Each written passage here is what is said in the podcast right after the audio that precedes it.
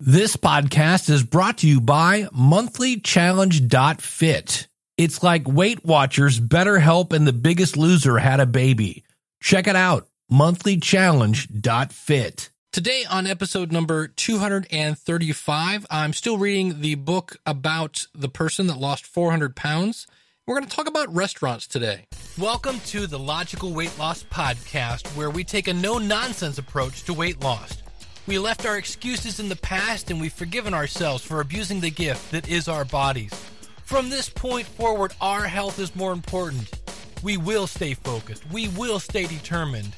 We will sacrifice now knowing that it's not going to be easy so that we can live a better tomorrow.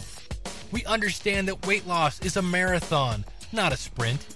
It's about making lifestyle changes and that the only person who can stop you is you.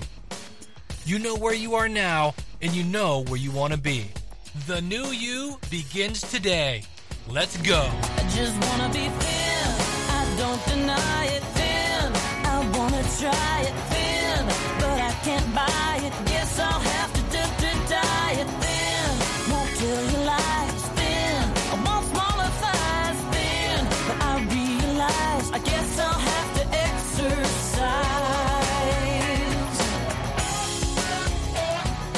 Welcome to the Logical Weight Loss Podcast. I'm your host, Dave Jackson from the School of Podcasting.com. And if you're new to the show, look, I'm not a doctor, I'm not a trainer, I'm just a person like you trying to lose some weight. And I got to tell you, I started off great this week. I, uh, if you're new to the show, I used to, uh, I, record this in an office separate from my house. And I used to live about two blocks away, and now I live about eight. And I've still been walking to my office. It's a nice 20 minute walk. And by walking there and walking home, been getting my steps in. And here's a novel idea when I get my steps in and I keep my calories where they're supposed to be, I lose weight. And uh, this last weekend, my wife and I usually end up going to the movies or other things that basically don't lead to weight loss. And I said, let's do something active. And to make a long story short, we went bowling. And you, you want to hear something really weird? I mean, I used to bowl all the time as a teenager. And I haven't been bowling in a long time, and I'm, I'm sniffing 50 these days. I'm in my late 40s. And uh, bowled four games, and already by game three, my legs started to hurt. Like an idiot, I didn't stop. That was my body saying, Hey, idiot, you haven't done this in a while. You might want to take it easy. And so basically, when I woke up the next day, my knee, like going up and down the stairs, was just, I could barely walk, basically. And so I ended up sitting around the whole weekend. And so all the great progress I'd made during the week went right down the tubes. And um, so what do we learn from that? Well, and I've done this before, you know, when you start any kind of physical activity, don't start off riding 10 miles. Don't start off bowling four games, maybe bowl two. Or here's a novel idea when your body says, Hey, I'm not digging this. Maybe you ought to listen to it. And uh, so that's good. I'm uh, still on the Mountain Dew bandwagon. So that's good. And um, I'm reading this book called Impossible How I Lost Nearly 400 Pounds Without Surgery. And I've been reading this book and just sharing my thoughts on this. It's a great book, uh, written by a guy who also is not a doctor or a trainer, and he starts off a the chapter on priorities, and he says there's a quote here from Steve Jobs that he said during a commencement speech that he was doing, and of course Steve Jobs, the uh, now deceased uh, head of Apple Computers, said, "Remember." Now he said this when he knew he was going to die. Basically, he had uh, pancreatic cancer. Remember that you're going to die or remembering that you're going to die is the best way I know to avoid the trap of thinking you have something to lose. And he, when you think about that, you know, we are, it's kind of weird. You don't think about it a lot, but I am going to die. Eventually, someday, I'm going to be worm food. And so there's a spot in here where he talks about, according to the World Bank, whatever that is, the basic lifespan um let's see here. The yeah the average life expectancy in the united states. What do you think that is? Because like my grandma lived to be in her 90s uh, i think my grandpa made it to 80 something my dad was 80 something but the average lifespan is 78 years not about you uh, that means i got 29 years left And I don't know about you, but I'm, I'm 49. And if I look back 29 years to when I was 20, that seemed like a week ago. So it's going to go quick. And so it's one of those questions you have to ask yourself. You know, I'm going to get older much quicker than I had expected. And so it is kind of spooky. I guess I'm not here to scare the bejesus out of everybody. But the last time I checked, I can't stop time. And it's going to get here really fast. And I'm going to go, oh man, I wish I would have exercised. I wish I would have eaten better. And so here the author was in the uh, the hospital. He'd had basically what he thought was a heart attack, but it wasn't. And they couldn't even do tests on him because he was over 500 pounds. And he really thought he was just going to die. And they finally came in and said, no, no, there's what's going on. It's not your heart, etc., etc. And he said, once he realized he wasn't going to die, he said, from that point forward, everything else in his life ceased to matter. He said, I no longer cared about what other people thought about me. I no longer cared about my career, how I looked, what I wore. If people talked about me, I didn't care how much money I made or didn't make. I didn't care what anyone else did or didn't do. All that mattered was staying alive. Like Steve Jobs says in that commencement video, and I'll put a link to that. I'll look that up. It's on YouTube. It's a really great speech. He says, Death has a way uh, of, of doing this to you, to making you just go, you know what, I don't care about that. Um, he says, You realize what matters. Everything else washes away, and none of it matters. So what of it, what motivates me? He says the will to live. I'm not done with my life yet, and I want more. And he says this needs to be you. And of course, we all think, well, I just need to stop eating, but we don't. I, I don't know why. Maybe we think we all have tomorrow to do it, but in the end, you know, I can sit here, really, I record this podcast for me. I'm really talking to me, and I can give me information and I can be supportive, and I, I know the way to go. I know what to do. But I there's only one person that can do this for me, and there's only one person that can do it for you. You can't have your best friend do your exercise. You know, there there and we need to realize that the gimmicks don't work. The fads, living off frozen dinners, starvation. Right now, my wife is basically starving herself, and I keep saying, "Honey, that's not going to work." I mean, I'm proud of her; she's lost ten pounds, but it's it's not going to work. So, how does someone change? You change because you, you know, not me, um, not not anything anyone else did, because you reach a point where you can't take it anymore. Uh, we have heard many, many stories where people have that rock bottom moment where they couldn't fit in a chair or they couldn't play with their children or whatever it is. And we're all headed that way. But you have to arrive at that point. There's nothing you can say to them to get them to change. There's, there's just nothing. They have to come to that point.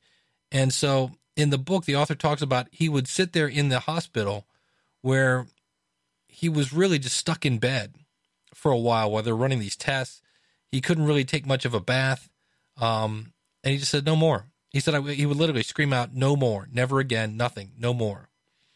And so he, he says, no one could tell me anything to make me change my lifestyle before I hit rock bottom and almost died. There was not a thing in the world anyone could do or say it was only when I decided to make it all happen that it was going to happen. And he says, and that goes the same for you. He says, one final thing if somebody has a bunch of weight, has lost a bunch of weight in the past, and then they gained it all back, please don't say to that person, well, you did it before, you can do it again. You know what works. And he points out, if they gained it all back again, it didn't work. And that's what I'm, I, I love kind of that stuff in this book. That's just like, you know what? Uh, yeah, you lost the weight, but you gained it back. Well, it didn't work in the end, it didn't work. That was not the goal. Now, it's impressive, but it's not something that uh, maybe you should be so proud of. And so he goes into a whole thing about he uses his rage. And it sounds weird to get angry. And he says, Who do we get angry at? No, you don't get angry at, at yourself for letting yourself get that way. That's not very helpful. Maybe you, you don't get mad at people that have said things for you. He he gets mad at the food industry. And he said, What's interesting about this, he goes, the food industry should be locked up. He says, but for some reason they're allowed to continually to rip people off. I'm going to add something in here right now at this point. Think about the shake weight. Have you seen those commercials, right? You just right shake weight, and somehow this weight's supposed to but yet nobody. Why aren't people suing them? And that's kind of what he says. He said it is 100% truth that the weight loss industry is the only industry that sells a product that when it doesn't work, the consumer blames themselves. No responsibility is ever shared by the company that created the ripoff product that doesn't work. And um, he says people are so desperate for a quick fix. They're so desperate for the easy way out. They're willing to believe anything, including a shake weight. I don't know why I'm picking on the shake weight today. Um, he says, but uh, and he says basically people will believe anything. And he says, and when I mean anything, I mean anything. He says, you see the commercials, you see the famous football player on TV telling you how much weight he lost and how great he feels. He says, you see the, the ripped muscle guy on TV using some stupid machine that you can buy for four easy payments. And you think, hey, that could be me. And he says, it's not going to be you. It won't be you ever. I don't know about that, but I get his point. He says, um, you think about all the diets, the infomercials, the books, the pills, the machines. He says, do people really think there is such a thing as a fat burning pill? Um, there isn't. And he says, the interesting thing is that what sucks so much about this whole thing, he says, what so what sucks so much about this whole thing is not only are people's money being stolen, but that their hope is being taken away. People are suffering in an overweight prison and feel so desperate for something, anything to help them lose weight. Um, and they buy this trash, he says. He says that's the tragedy. If any other industry released a product with a 90% failure rate, the product would be taken off the market, the company sued out of existence, and their owners arrested and put in jail. So it's kind of interesting. He, he, he hasn't come to the point here. Well, he does come to the point because you're like, okay, well, well, what works? And his thing, and this is what's a little radical, but it's something to think about, and it's something I'm going to start tracking, and I'm going to start putting it in um, something that I want to cut back on because he has a good point, and that is restaurant addiction. And he says, literally, he says, look, he, he talks about how he considers himself a food addict. And he says for him to go to a restaurant is like somebody that, you know, is addicted to drugs, like let's say crack, uh, goes to a crack house. He says, but there's something to, to think about here, and that is restaurant owners don't care about serving you anything remotely healthy. They don't care about the quality of the food. They only care about how it tastes. And they don't care about limiting your intake. On the contrary, they want you to eat as much as possible. And they're keeping an eye not on your health, but on their food costs. And since their goal is to get you to spend as much as possible, that means serving you as much food as cheaply as possible that tastes as good as possible. And for most people, tasting good means sugar, salt, and fat, and as much of that as possible. And of course, none of those are really good for you. Um, now, he says, so like an alcoholic doesn't belong in a bar, he says, I don't belong in a restaurant. I do not begrudge anyone in the restaurant, uh, their restaurant experience. He says, I'm the one with the problem. And he says, if you think about it, um, you know, everyone is laughing, they're having a good time. The server is bringing you anything you want, as much as you want. Um, and when you're in that situation, self control melts away. And I know there are restaurants I go to that I look forward to the bread and I'm really almost full before my meal even gets there. And um, you know, who keeps track in a restaurant? Are you sitting there with your MyFitnessPal out? Uh, it's usually afterwards. And I've been doing this. It's hard to go into a restaurant and not walk out without blowing 800, 900, 1200 calories. Um, even if you go to something like Chipotle, and you get three crispy chicken tacos with you know just uh, the chicken, some salsa, maybe a little bit of lettuce. It's amazing, and the amount of salt that is in that. I've talked about that before, and he says, I know there are things like graduations, there's weddings, there's business lunches, there's business dinners that you just can't get out of.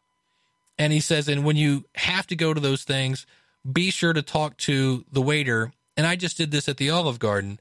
Um, I hate the Olive Garden. Um, you know, and, and I went in, we asked for uh, the dressing on the side for that, and we wanted the low fat dressing.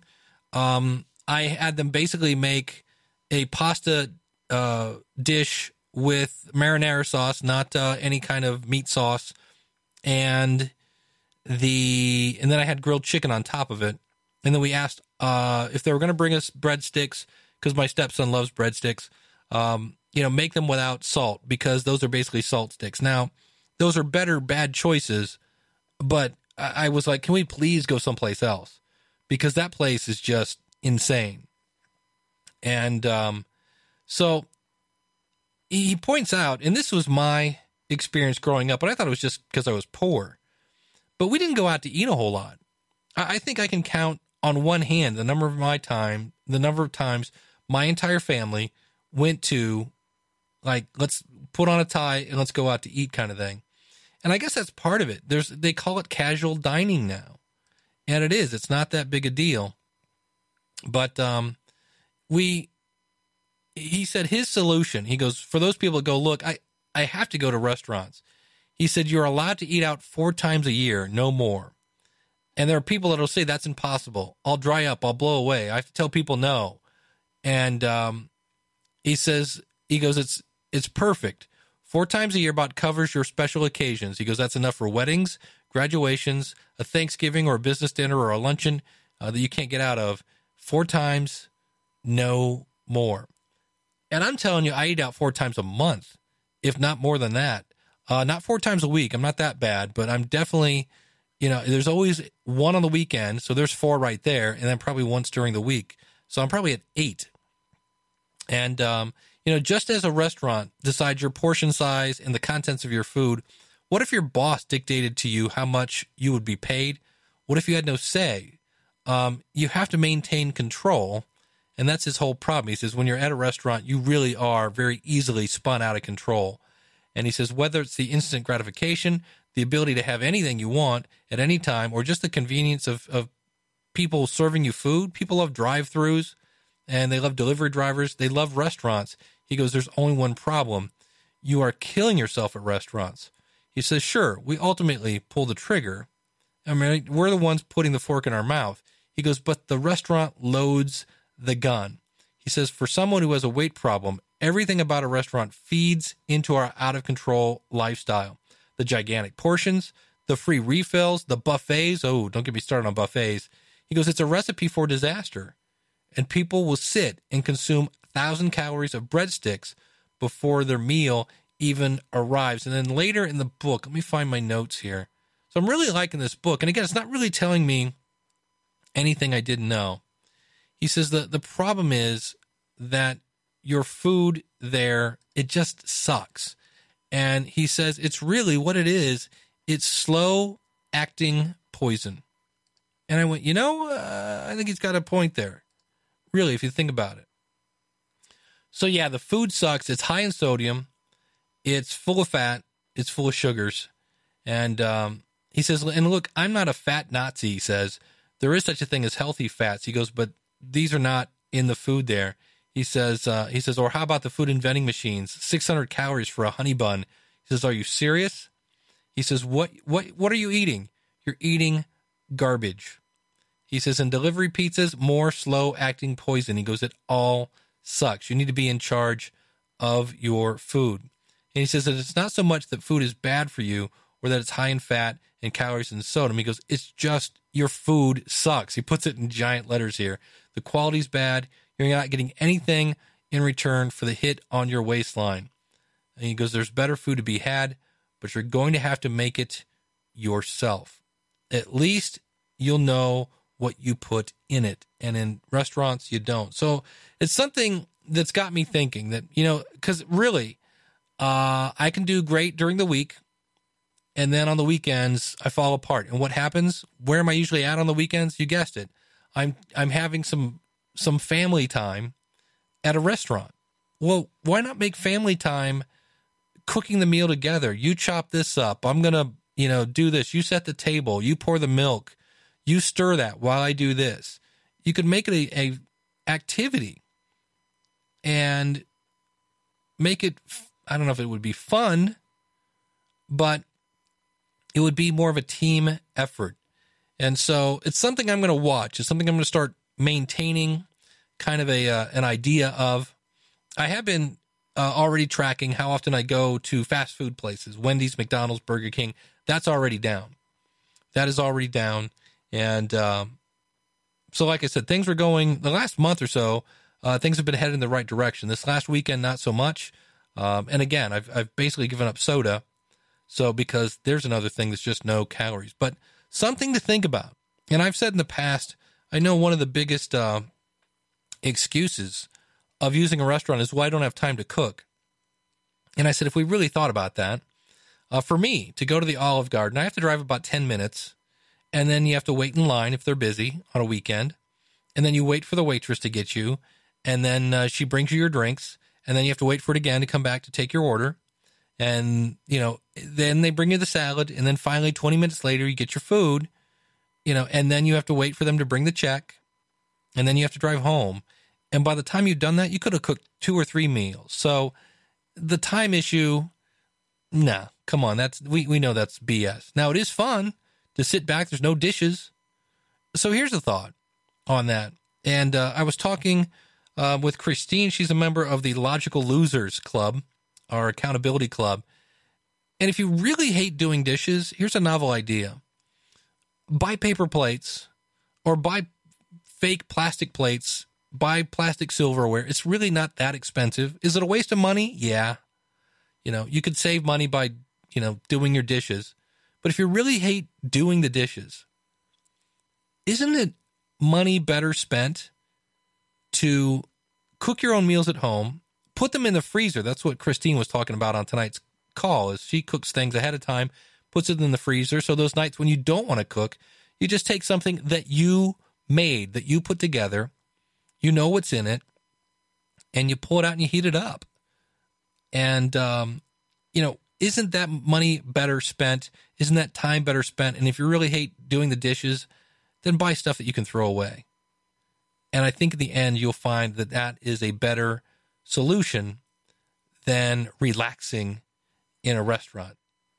You can come home, nuke up whatever you had in the uh, the freezer, throw away your dishes, and then maybe not kick back on the couch. Maybe go for a, a walk and, or go bowling. I just don't recommend four games if you haven't been bowling in about 15 years. My right leg is killing me. So that is going to do it. Uh, would love your input.